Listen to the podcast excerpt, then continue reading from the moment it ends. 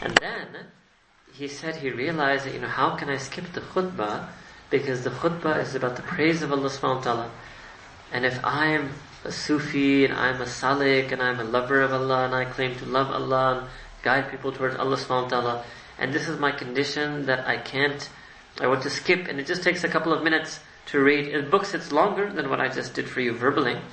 And so then he said, so then I uh, stepped, you know, I put my foot on my desire to read that subject matter, and instead I read the khutbah, and then he says, I never enjoyed reading a khutbah, never enjoyed reading a preface, introduction, as much as I did that day. Allahu Akbar Kabira. Ajib. Right? So this is really the, it's a lesson for us that, you know, some of these small things that we do or that we do out of adab, sometimes we should pause and reflect about it and reflect why we do it. And then we will really understand that there's a lot of power in these small things. You know, for example, most of us would have experienced in the month of Ramadan that when it was time to break the fast, we would have said Bismillah wa ala barakatillah before we ate. And this might be something that we just say very quickly, just automatically, mechanically, right? Normally, whenever we eat during the year, but in Ramadan, because we were waiting and maybe we were seated already and you know making dua and looking at the food and making dua and waiting to hear the adhan. And then when we heard the adhan maybe we said it with a lot of feeling a lot of reflection. And so this is actually the first point I wanted to share with you today is that it's very important in our deen especially mashallah women like you who would come to a talk like this means you pray salah and you probably fast, must have fasted Ramadan and you probably read Quran and made dua and trying to make zikr of Allah subhanahu wa ta'ala. That sometimes it's not just about more, you know, how to increase your quality. Sometimes it's not even just about increasing your consistency or your regularity. Sometimes it's just a simple increase your quality and your feeling. And all, sometimes all that is required is to pause a little bit is to go a little slowly. And if you do that and you pause and you go a little bit slowly, then you will feel the meaning of what you're reciting or what you're praying to Allah subhanahu wa ta'ala. And this has been a constant uh, topic that we've been giving, and I have been sort of doing it in different ways at the different venues, but this is an important thing uh, that I want you to reflect upon. Especially because in, Ram- in Ramadan, we can increase our qu- quantity, right? And mashallah, everybody did that we probably recited more Quran in Ramadan than we did normally, probably prayed more extra salah in Ramadan than we did normally, made more dua to Allah Ta'ala in Ramadan than we did normally, etc., etc. So now, Shawwal is not the month, you cannot outdo your Ramadan, mashallah. This is the karam and fazl of Allah subhanahu wa ta'ala. The amount of tawfiq Allah subhanahu wa ta'ala gives in Ramadan, normally for most people, is more than they will get in Shawwal. So there's no question of, you know, increasing quantity. In fact, we're going to try to retain as much of the quantity that we had in Ramadan, but what we can do now is increase in our quality. Pause and reflect. Do things slowly. You know, sometimes if somebody asks that how can I improve my concentration in Salah, so then all we tell them is that look, even if you just stay in your sajda a little bit longer, so we ask you, how many times do you say the tasbih in Subhanallah? How many times do you say it? So if they say that I say it three times, we say, okay, do it five times. We say I do it five times, they say, do it seven times. They say seven times, they do it nine times, etc. Now just adding two extra, just to say this sentence, Subhana Rabbi al-A'la, two extra times, I think it takes ten seconds. Five seconds each. Maybe it's less even, maybe three seconds each. So just a 10 second addition, slowing down our sajda, if you will, by 10 seconds, that can actually increase deeply your feeling and concentration and focus on Allah subhanahu wa ta'ala on your, in your salah.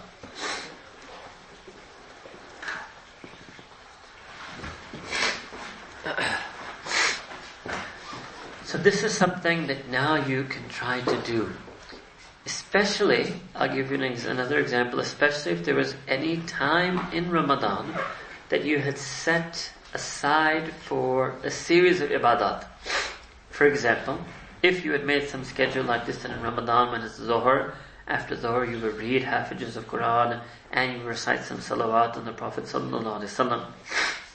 Alright, and now maybe you're more rushed or you go back to teaching or whatever it is that you do. So now you can't do that same quantity of ibadah at that same time that you were doing it in Ramadan. Or another maybe better example is at night. So at night you were praying Salatul Taraweeh, right?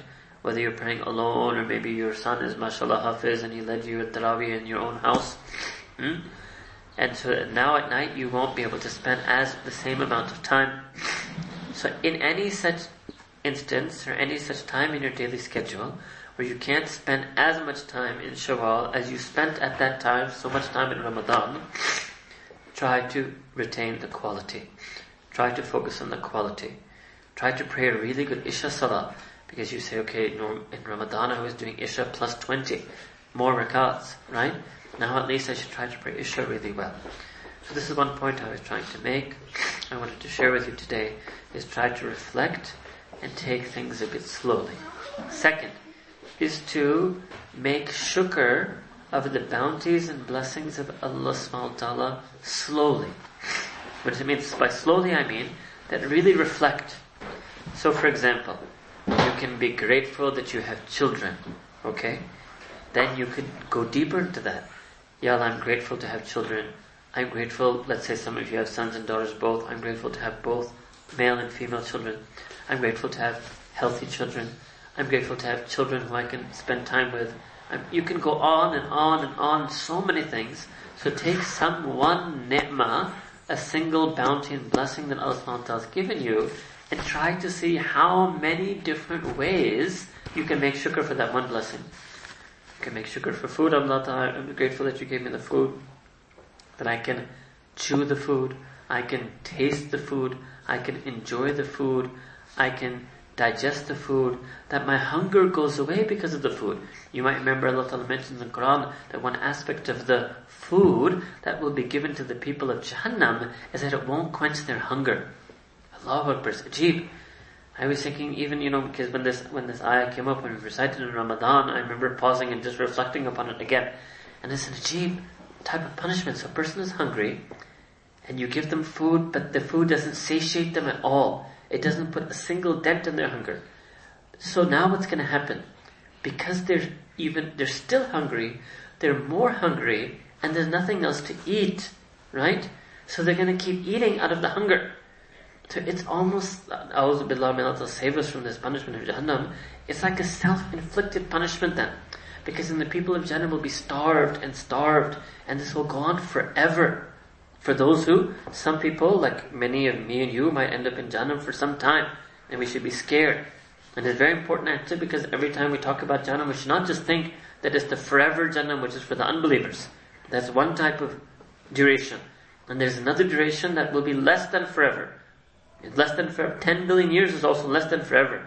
100 trillion years is less than forever. All we know is that the Muslims who go into Jahannam will burn because of their sins that they didn't make tawbah from, and we don't know how long that is. All we know is that less than forever. Doesn't mean it's going to be one minute. It's just less than forever. Hmm?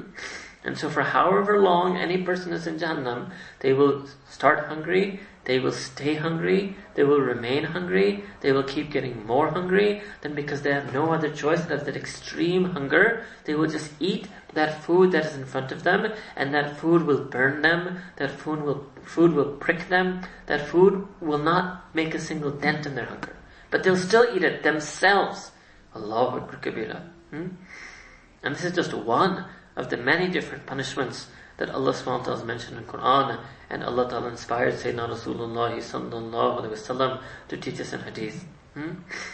So, you know, sometimes when you remember that, it makes you do a lot of shukr for this food and this dunya, right?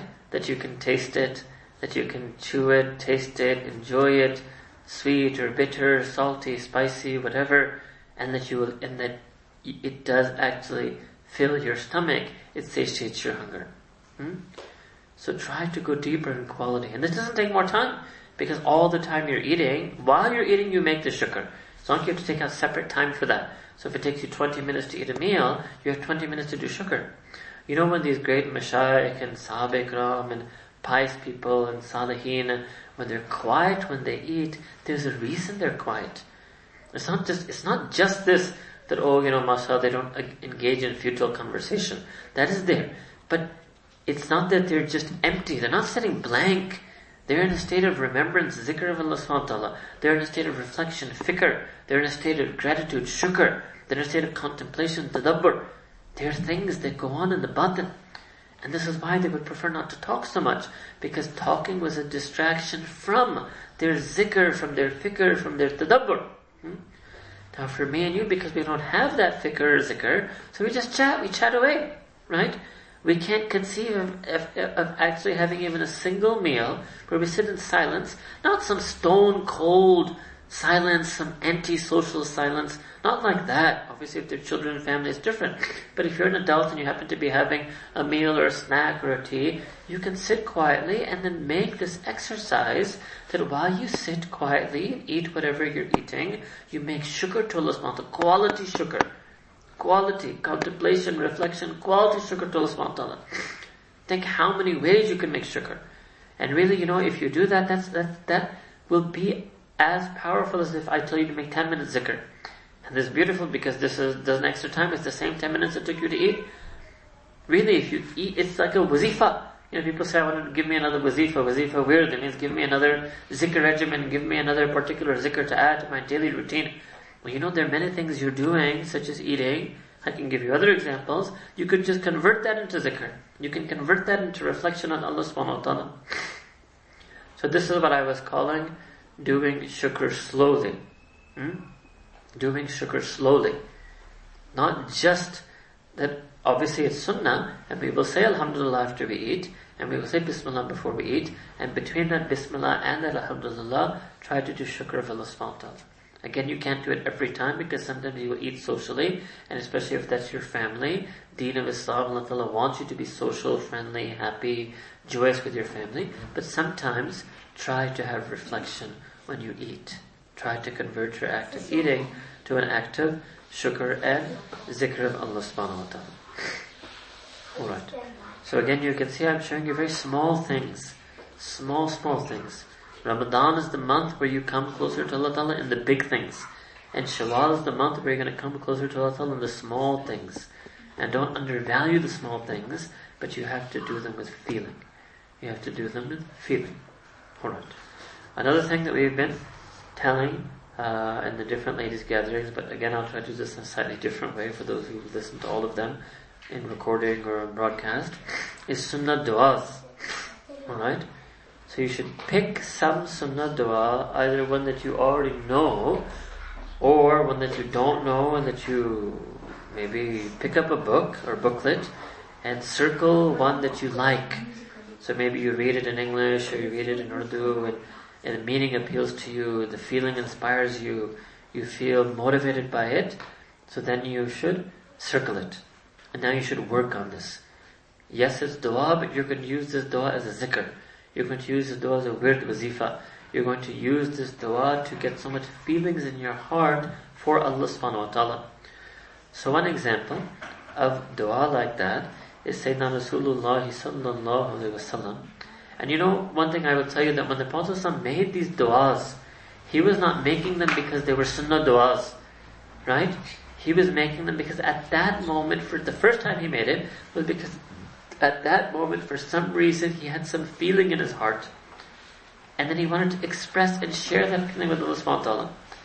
And then when he saw that feeling, this feeling, brought him closer to Allah subhanahu so that was a private amal, then later on he publicly shared that dua, maybe he publicly made the dua, so Sahaba Ikram could hear him, or maybe he made it in his own home, so one of his Ummahat al-Mu'mineen could hear him, Azwaj al and later tell the Ummah, or he verbally told the Sahaba Ikram that make dua to Allah like this. So he shared it. This is called ta'liman. He shared it as part of his knowledge and training and instruction to Sahaba Ikram. And when you hear his different du'as, a number of things will happen. Number one, one thing that might happen is that you will be amazed, you will be stunned that Sayyidina Rasulullah made this dua. For example, the Prophet made dua, Allahumma inni a'udhu bika min shirk that, oh Allah, I seek refuge in you from shirk. Now obviously shirk can never, Sayyidina Rasulullah can never do shirk. It's inconceivable, unfathomable, impossible. He used to make the dua to Allah subhanahu wa ta'ala. And it wasn't just to teach us It was a condition of his heart. What? So what happens is that when you really, really value something, when you value something so much that you think it's the greatest thing, then you have a fear of losing it. It's not a rational fear. It's an irrational fear. Irrational, there's no way you can lose it. But because you value it so much, so much, it's so dear to you, that irrationally, in an irrational way, you fear losing it. So Nabi Kareem sallallahu he loved this Iman and Tawheed so much, and he did so much qadr of it, and he valued it so much. Hmm? So even if it was absolutely permanent in him, he was inseparable from Tawheed, even then he made dua to Allah subhanahu wa ta'ala, Allahumma inni a'udhu bika min shirki that Allah subhanahu wa ta'ala seek refuge in you from shirk. Allahu Akbar. So that's like I told you, slow appreciation, deep qadr, deep valuing. Hmm? So some du'as you will find like that. Then there will be a second type of dua. Second thing that could happen to you is that when you see a dua, Nabi Kareem sallallahu alaihi it will resonate with you. Resonate means that you will say, no, that's exactly what I'm feeling, but I couldn't find such good words to express my feeling to Allah subhanahu wa ta'ala. And Sayyidina Rasulullah sallallahu alayhi wasallam's dua is capturing the feeling of my heart. So there are many examples of du'as like that. So one example, we are trying to get our friends to recite more. So the Prophet he made this dua, nafsi taqwaha, wa zakkiha anta khairu man zakkaha, anta waliyuha wa mawlaha. So Rabbi, oh my Rabb, अपनी nafsi bestow on my nafs takwaha its taqwa. Now here first a question arises that why didn't the Prophet say Rabiati nafsit taqwa that bestow upon my nafs al taqwa, right? At taqwa. So the reason is that Allah subhanahu has already put taqwa in our nafs. Remember in Quran, فَأَلْهَمَهَا فُجُورَهَا وَتَقْوَاهَا That Allah subhanahu has already inspired, placed, embedded, imprinted on the nafs both its fujur its ability to do rebellious evil and open sin, وَتَقْوَاهَا and its ability to adopt purity and piety. So because obviously the Prophet he was Sahib al-Quran, he knew this ayah of Quran. So he made dua to Allah subhanahu wa ta'ala, Allah ta'ala grant my nafs its own taqwa. Meaning the taqwa that you have put in it, unlock it inside. Unlock it. And now when me and you, not the Prophet, but when me and you make this dua, we can think that, Ya Allah, I, the only thing I seem to be able to unlock in my nafs is its fujur. You said, Alhamaha fujuraha wa taqwaha, that you put in it fujur and taqwa. Me, I seem that all I can, I can seem to get out of my nafs is fujur. So, Ya Allah, you bestow upon my nafs its taqwa. Hmm? وَزَكِّهَا And then, Ya Allah, you purify my nafs. Well, Allah Ta'ala said, Qad, aflaha man zakaha. Successful is that person that they purify their nafs. So we say, Ya Allah, we try, we make niyyah, we make intention, we have irada, we have, you know, desire and wish and plan of action, that we're trying to do tazkiyah of our nafs but we're not being properly successful. So we're asking you, Allah subhanahu wa ta'ala, wazakkiha, that you do tazkiyah of it. وَأَنْتُ خَيْرٌ مَنْ زَكَّاهَا Okay, I'm also someone who does tazkiyah of my nafs as you commanded, قَدْ أَفْلَهَ مَنْ زَكَّاهَا But you, Allah, wa anta, and you, Allah ta'ala, خَيْرٌ مَنْ زَكَّاهَا You are the best of the ones who can do tazkiyah of the nafs. You can do the best tazkiyah of my nafs. It would be best if you did tazkiyah of my nafs. Huh? Allah Akbar. And Allah subhanahu wa ta'ala mentioned that in Quran. Allah ta'ala says in Quran, وَلَكِنَّ اللَّهَ يُزَكِّي مَن يَشَاءُ But indeed, Allah ta'ala purifies the tazkiyah of whosoever nafs man yasha, whomsoever He wants. So and that means that in this dua we're asking Allah that we want, that you should want to do tazkiyah of our nafs. We want you to make irada of our tazkiyah. We want you to make amr, hukam, we want you to decide on this. Hmm? رب آت النفس تقواها وزكها أنت خير من زكاها أنت وليها ومولاها So then the Prophet ended that Anta Ya Allah, you, Anta waliyuha, you are the wali of my nafs. Allahu Akbar, you are the wali of my nafs. You are the benefactor, guardian, patron of my nafs. You are the wali of my nafs, not even my wali, of my nafs. Hmm? Obviously, because God, uh, وَنَفْسِ وَمَا سَوَّاهَا Allah has taken qasam in Quran al-Kareem, Surah al-Shams, of the nafs, and Allah does the being, مَا سَوَّاهَا Allah Ta'ala did taswir to nafs, and He fashioned it, He formed it. فَأَلْهَمَهَا فُجُورَهَا وَتَقْوَاهَا hmm? So Allah Ta'ala, you are the wali of my nafs. Anta waliyuha wa mawlaha. Ya Allah, you are the Mola of my nafs. You are the master of my nafs. So me, I'm abdul nafs. I'm the slave of my nafs. I'm a creature of my desires. That's why I can't do tazkiyah. My nafs is dominating me.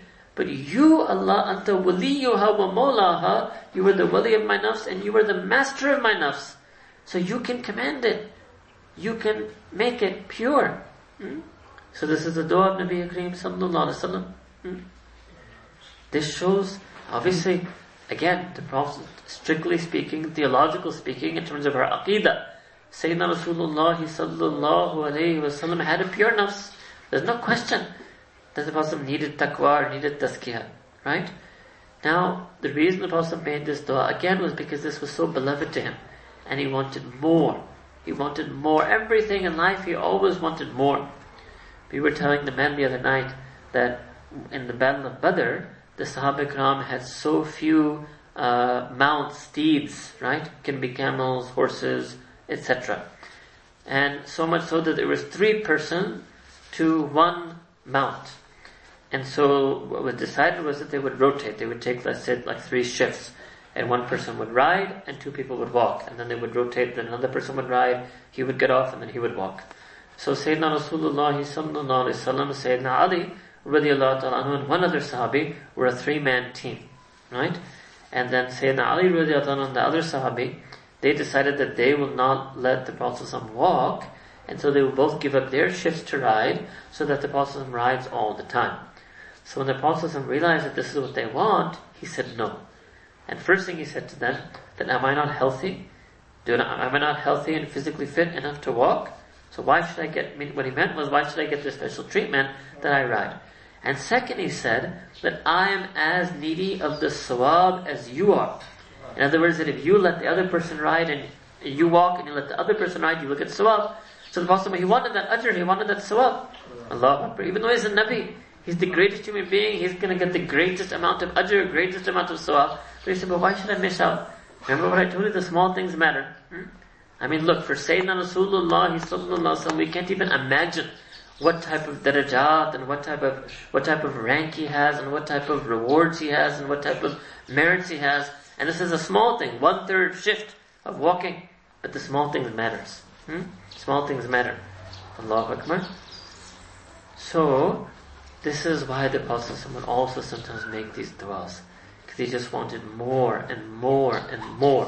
Hmm? More tazkiyah, more taqwa, unlimited. And in fact, Allah subhanahu wa ta'ala said, Inna al-kawthar, that indeed we have bestowed upon you al-kawthar, the, uh, the abundance. And Ajib, you should, you should read your tafsir. And the Ummah of tafsir have given so many, Allahu Akbar, beautiful, deep explanations of Al-Kawthar. What does it mean? Hmm? And one of them is this, that the deep abundance is a, any unending, infinite tazkiyah, taqwa, qurb to Allah subhanahu wa ta'ala, rida, earning the pleasure of Allah subhanahu wa ta'ala. Hmm? So here this was an example of a dua of Nabi Kareem sallallahu alayhi. So we spoke to you so far about a couple of things. Number one is to try to focus on the quality of your salah, your ibadah. Maybe sometimes slow down a sajda. Then we said to do shukr, slow shukr, and we gave the example of food. And number three was to make use of the sunnah du'as of Nabi Kareem sallallahu wasallam, but with understanding, so you get the feeling. Now this notion of understanding and feeling, this is actually the ruh or the core, the asl, uh, you know, the essence of all ibadat, all dhikr adhkar, all acts of worship, all forms of remembrance of Allah subhanahu wa ta'ala.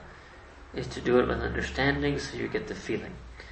There are sometimes, sometimes no doubt, and uh, that probably happened for everybody in Ramadan, that you can get the feeling without understanding. But how can I explain? At that time, you do have an understanding. So let me explain. That if you're reciting Quran in Ramadan, or like I said, if your son was Hafiz and he was leading you home at home in Taraweeh, so maybe, let's say you have not yet studied the entire Quran with meaning. Or you studied it, but you don't, you didn't remember it, you didn't master the language enough, so you did go through it, but when your son was reciting, you didn't understand everything. Okay? So this is a situation where you didn't have understanding. Let's take one rak'ah and you recite something in Taraweeh and you don't have understanding. You can still get feeling. And the way you still get feeling is, okay, you might not understand the translation of what's being recited, but there is something you do understand, and you understand it's Quran. You understand it's Kalamullah. You understand that you're standing inside Salah. You understand that Allah is listening to this Quran being recited right now. You understand that Allah is looking at you in Salah. أَن تَعْبُدُ اللَّهَ كَأَنَّكَ That you should worship Allah subhanahu wa ta'ala as if you see Him. You understand that. And if you're not able to worship Him in such a state as if you're seeing Him, then at least worship Him in such a state that you are aware that He is gazing upon you. So there's a lot of understandings you have, even if you might not know the translation of that particular passage being recited. Hmm? Sheikh Umar Zamani mentioned that there was once a woman who was illiterate, so she couldn't read Quran, but she used to read Quran every day. So it was strange. The woman was illiterate, she could not read Quran, but she could read Quran every day. How would she read Quran? She would make wudu, she would open her copy of Quran, she would take her index finger, and in every ayah she would touch it, every line, every every line, sometimes ayah is more longer than line, every line she would say, Ye bhi haq hai, ye bhi hai, And she would affirm that this is true, I believe in it. Next line, this is true, I believe in it. She would say this, this is how she would read Quran. Next line she would say, this is true, I believe in it. This is true, I believe in it. And she read the whole Quran like that. Matlab not read Quran, but she went through the whole Quran like that. Achi, it tasdeeq. This is called in Deen tasdeeq. She attested with her heart to the truth of the contents of every line of the printed copy of Quran she had with her. And that's how she went through Quran. I'm thinking when I heard that story, that maybe there might be some woman who's speed racing, reciting through Quran just so she can make sure she finishes Khatam number X in the month of Ramadan. And there's this woman, old woman, illiterate woman, going slowly, touching each ayah. Who knows? Hmm? Maybe the woman who couldn't even read, but she had such a love for Quran, such there was so much azmat, azamat, yani so much, uh, yani the splendor and grandeur of Quran was so much in her heart. Maybe Allah rewarded her more, even than the woman who was able to actually was literate and could actually recite, sight read and recite the whole Quran. Hmm? So sometimes you can reach Allah subhanahu wa ta'ala without understanding. You can have feelings without understanding. Hmm? But no doubt, it is a good idea that you should try over time to make a niyyah that you want to understand Quran al-Kareem. Few of you, there are a few of you who study with my wife in the online course. I think there's a handful of you in Lodium. Uh, so you, those of you who do, you know that she just finished uh, her teaching, her tafsir over four years. Four years, alhamdulillah, she completed teaching the women the tafsir of entire Quran. But four years because it was done on a part-time basis. It was just twice a week for one and a half hour each session. And so that much and I felt it, and although my wife completed it, that this is in our deen, something we call it itimam hujjat, that she has not established this. That if there's a woman who says, no, I'm too busy, a woman says, I can't master the Arabic language, a woman says, okay, I have many children, a woman says, I'm a teacher, I'm busy at school, etc., etc., etc. But who can't give two sessions a week for one and a half hour? for understanding whole Quran. They say it will take you four years to do so, but what is four years? And I know that the women who are, were students, they felt, you know, that alhamdulillah it passed by. And you know, at the start of any venture, any endeavor, it might appear difficult, but you just have to stick through it. Any of you, any of you have children, you know, four years pass like anything. If you have an eight-year-old child, you say, just yesterday I remember him being four-year-old. Hmm? But alhamdulillah, if you pass the four years like this, that across the four years you understand that the tafsir of entire Quran. Alhamdulillah. Hmm? And to sh- uh, share with you another thing, you know, most of them, I can't say every woman said this or wrote that, but many of them said this that as soon as they ended, they just wanted to start it again. They just want to do it again and again and again. And that's why it's the sunnah also. Why would strictly, you can't say not sunnah, that's why it's the adab, the adab of Quran recitation, when you complete your recitation of Quran, you immediately go and you would have heard the Imam does this in Taraweeh. You immediately go and recite again the first ruku at least of Surah Baqarah. Because there's no ending to our need for recitation. So as soon as they finish Qul A'udhu bin Nas, immediately they go and recite the first ruku of Surah Baqarah. Hmm? That we complete only to start again. Hmm? Now obviously Ramadan, we're not going to start fasting again, but you have to keep these activities up. Keep your ibadat up, zikr up, dua up. Keep trying to come closer to Allah subhanahu wa ta'ala. Right? And this was some comments on your ibadah and zikr. And you know the other talks that we gave earlier on the trip in Joburg, we may have elaborated on this more and you can get the recordings of those talks from your friends over here today. So let me now shift to a second topic. Let me now shift to a second topic. That is raising of children. Raising of children. Now, it's very important, uh, and the most important thing is that we want to raise our children on deen. Now, many times, and no doubt that is correct, by raising children on deen, it also means that we want them to pray their salah five times. We want them to go to maktab, go to Quran class. So there's a whole list of acts, actions, activities that we want them to do. But there's something deeper also that's very important. And we can't lose sight of this deeper thing. We can't lose sight, and this, that is, that we must have the children must have yaqeen and etimad on their deen. They must have absolute certainty and faith and dependence on their deen. So Mahakam Zaman Sahib was sharing with us something that Malana Abul Hassan Ali Nadwi Ramtali, ulama they call him Malana Ali Ramtali for short, right? Great alim of deen of India. And that he said once on the 27th night of Ramadan, 27th night Bayan, that the most important thing for the youth is they have a confidence about their deen, that they have yaqeen and etimad on their deen. And then he gave this example that you know some people they critique the youth that oh they only show up in Ramadan or they only show up in Jummah, right? But the reality is is that if they come for Jummah, yes, obviously we wish they came to Fajr the same way they came for Jummah, but the fact that they come for Jummah or the fact that they fast Ramadan or the fact that they show up in the masjid on the night of the 27th of Ramadan, all of these means that they believe in Allah subhanahu wa ta'ala, they believe in deen, they believe something's going to happen on Laylatul Qadr, they want something, some khair, they show up, they come to Jummah, they believe in Salah, and so we have to really value this belief of theirs. And we have to bring them to a yaqeen on deen. Yaqeen on deen. So I'm going to mention three things, and this is a, actually a course that we are hoping to teach children, uh, you know, sometime after a few months, inshallah. And what we did is we took this idea, this is actually the first time I'm sharing this with anybody, and that is that uh, from two things. One, it comes in the hadith. It's the same idea, I got it from two hadith, that we will be asked some questions in our grave, right? Man Rabbuk, Man Nabiyuk, Ma Dinuk, that who is your Rabb, what is your, who is your Prophet sallallahu What is your deen? Okay, then there's a dua of the Prophet that he taught us. Another very important dua that we should make and we should use. Raditu billahi rabba wa bil islami dina wa bi muhammadin nabiyya sallallahu alayhi wasallam. That I am pleased, and you were talking to Allah subhanahu I am radi. And remember what did Allah subhanahu say about nafsul mutmainna in Quran? The first thing is radi.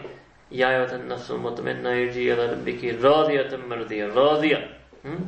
So raditu, raditu billahi rabba, that I am radi, I am pleased, I am happy, I am overjoyed. It's the delight of my heart. Nothing could bring me more delight other than that Allah, you are my Rabb. Hmm? I'm happy to have you as my Rabb. If you want to put it in slightly informal English. I'm, oh, I'm thrilled that you are my Rabb. I'm thrilled that Allah is my Rabb. But bil Islami dina. And that Islam is my deen. Hmm? Islam is the be all and end all of my life. Islam is my lifestyle. Islam is my mizaj, my manhaj, my personality, my temperament, my outlook. Hmm? Muhammadin Nabiyya sallallahu wasallam, and I'm so happy that Muhammad Mustafa sallallahu wasallam, he is my Nabi. I'm so happy to have him as a prophet. I'm so happy that he is my prophet. So same three things. What we had in mind was to do a small little series who is Allah, what is Islam, and who is the Prophet ﷺ. Because a lot of children don't know these things. If you, if they, eh, and by children I'm, I'm really focusing here on the nine, you know, nine to fourteen year olds. That's where I would pitch this at. Alright? they don't really know who Allah subhanahu is. They have some basic understanding, but then when it comes time, because you see at 10 you have to tell your children to pray, right? At 7 you start teaching them to pray, at 10 you have to enforce them to pray, right? So now, what happens when this enforcement stage starts in childhood, that we're making them pray, then later on, depending on when they mature, making them fast, making them this, this, this. In other when they enter the do's and don'ts phase, then they don't really know much about Allah Ta'ala. In fact, then sometimes they decline into this, that Allah is the being that my mom forces me to pray to Him. That's all they know about Allah subhanahu wa ta'ala. Right? They don't know anything else. They don't know anything about Islam except it's something I have to do. So who is Allah? What is Islam? Who is Allah subhanahu wa ta'ala? What is Islam? And who is Rasulullah sallallahu alaihi wasallam? But everything. Now you don't have to be an alim or alima to do this. Anything you know about Allah you should tell your children. So who is Allah? Allah Ta'ala is He's the one who gives us this food to eat. Allah Ta'ala is the one who gave us this roof over our head. Then share with them short, short ayat, short du'as. Allah is the one who forgives people. Allah is the one who guides people. Allah is the one who sends mercy on people. Allah is the one who told the people who don't believe in Him, He reached out to them with love that what has deluded you about me. Allah Ta'ala is the one who turns to those who even turn away from Him. Allah is the one who, being who, accepts it when you say sorry. So many things, not, not everything I just told you, all of you know that. You don't have to be some big alim mufti sheikh to know these things, but we don't share these things with our children when we enter the enforcement stage. Because then, I'm not saying you have to do that, obviously. We have to do everything we can to make our children pray, but I feel that this would help. If the children knew who Allah subhanahu wa ta'ala was, then they would start having more positive feelings towards Allah subhanahu wa ta'ala, then they would want to pray more. And children are children, they're not always going to want to pray. There's always going to be some uh, element of trying to enforce it, trying to, you know, call them to it, remind them of it, wake them to it, push them for it, punish them for not doing it, etc., etc. Right? But the more they know about Allah subhanahu wa ta'ala, okay, then you open up something inside the prayer. Who is Allah? Allah is the one who asked you to make dua to him for guidance, Ihdina Sirat al-Mustaqim. Allah is the one who sent the Prophet. So you have to think, so who is Allah? So many things. And then especially, mashallah, those of you who do try to study Quran, learn your deen, making dua. So whenever you find anything that you think is soft, anything that you think that will, inshallah, attract your child, you should share it with them. You should constantly be telling them who is Allah, who is Allah, who is Allah, so they get a deep understanding. Same thing, what is Islam? So, you know, don't just assume that because you have made these Indian, Gujarati, whatever communities, that your children will be safeguarded. They're going to go to school. Some of your children might go to university. They're going to be exposed to non-Muslims. They may see things in the news, the media. They need to know what Islam is. They need to know that Islam is the one that says you should love your neighbor. Islam is the one that says the husband and wife should love each other. And you're not going to be able to say that sentence unless you yourself are happily married, right? So, you know, a lot of, when you do dawah to your children, it really makes you fix yourself in your own home, in your family life.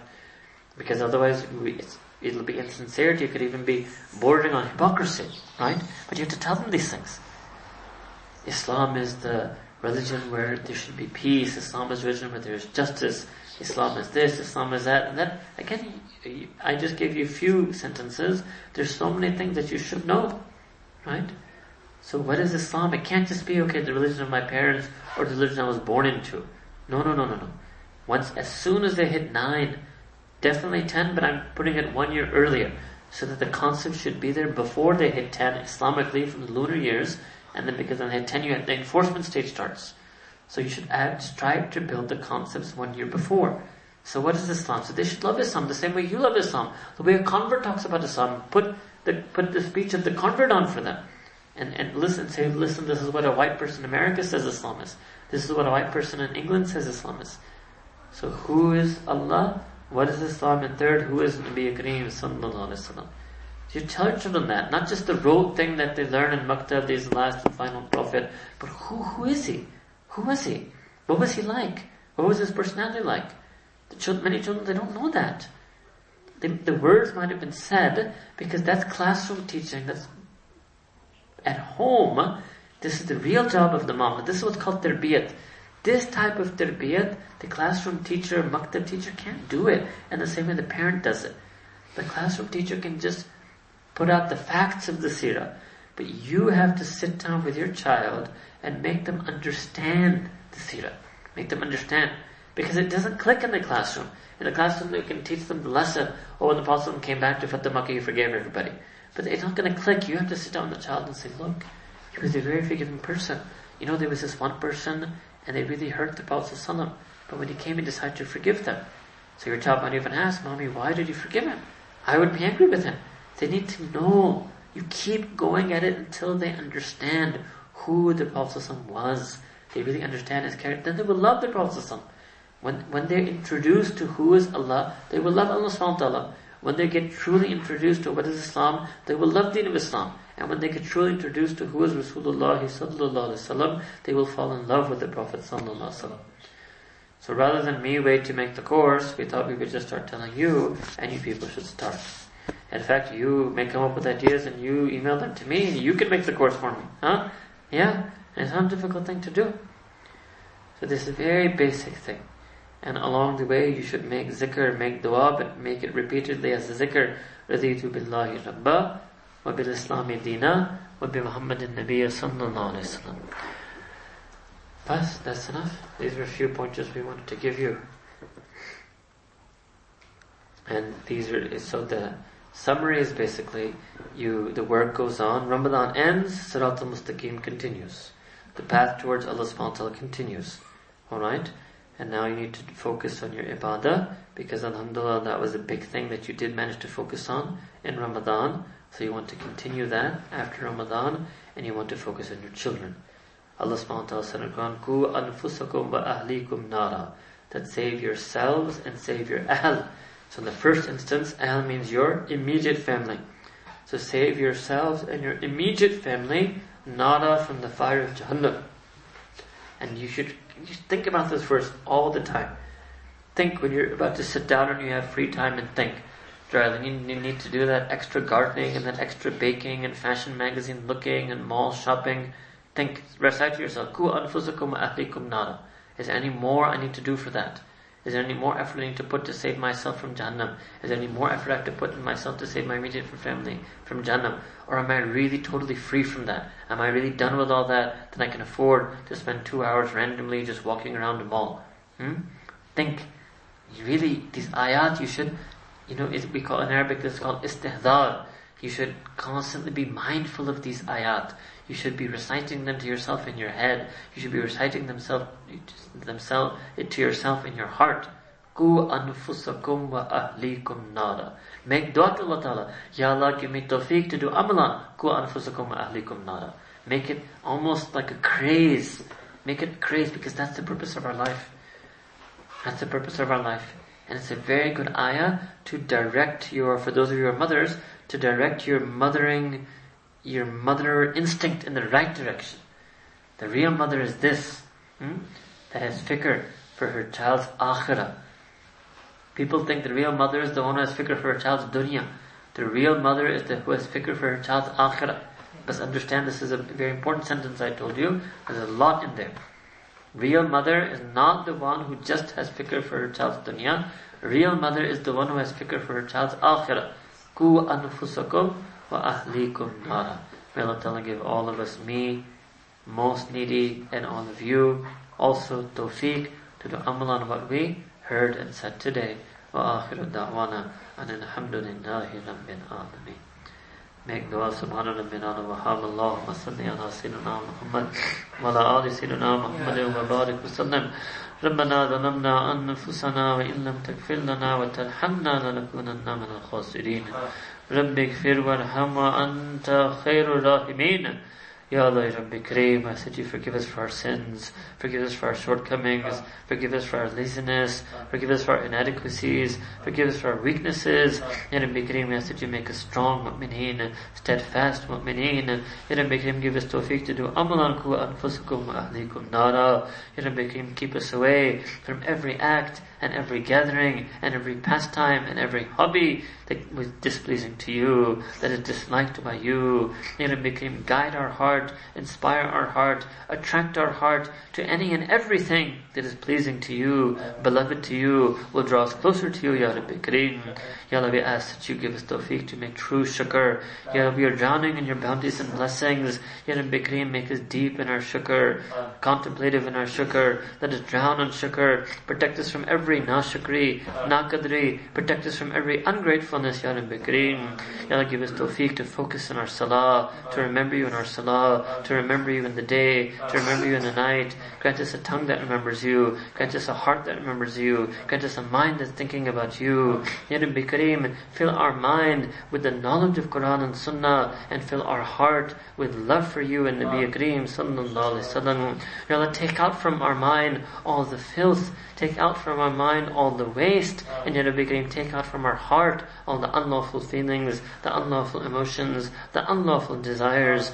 Ya Rabbi Kareem, you are our Muzaki Hakiki. Ya Rabbi Kareem, grant our nafs its taqwa, fill our nafs with taqwa, fill our heart with taqwa, do our tazkiyah Ya Rabbi, Indeed, you are the best and truest ones who can do our tazkiyah. You are ala kulli shay'in qadir. You have power over everything. Ya Allah, apply your qudrat on our nafs. Make our nafs into nafs mutmanna, Ya Mikrin. Ya Allah, you are the wali of our nafs, the mawla of our nafs, the wakil of our nafs, the rab of our nafs. Ya Rabbi Kareem, purify our nafs. Make our nafs into an obedient slave, Ya Rab. Make our nafs into a loyal slave, Ya Rab. Protect us from every disloyalty. Protect us from every betrayal. Ya Rabbi Kareem, make us better spouses. Make us better parents. Make us better children. Make us better friends to one another. Ya Rabbi Kareem, soften the hearts of those around us. Incline the hearts of our family members towards Protect us from the enmity of the enemies, the envy of the enviers, the hatred of the haters, the evil of the evildoers, and Ya Rab, protect everyone else from the fitna in our nafs, from the fitna in our heart,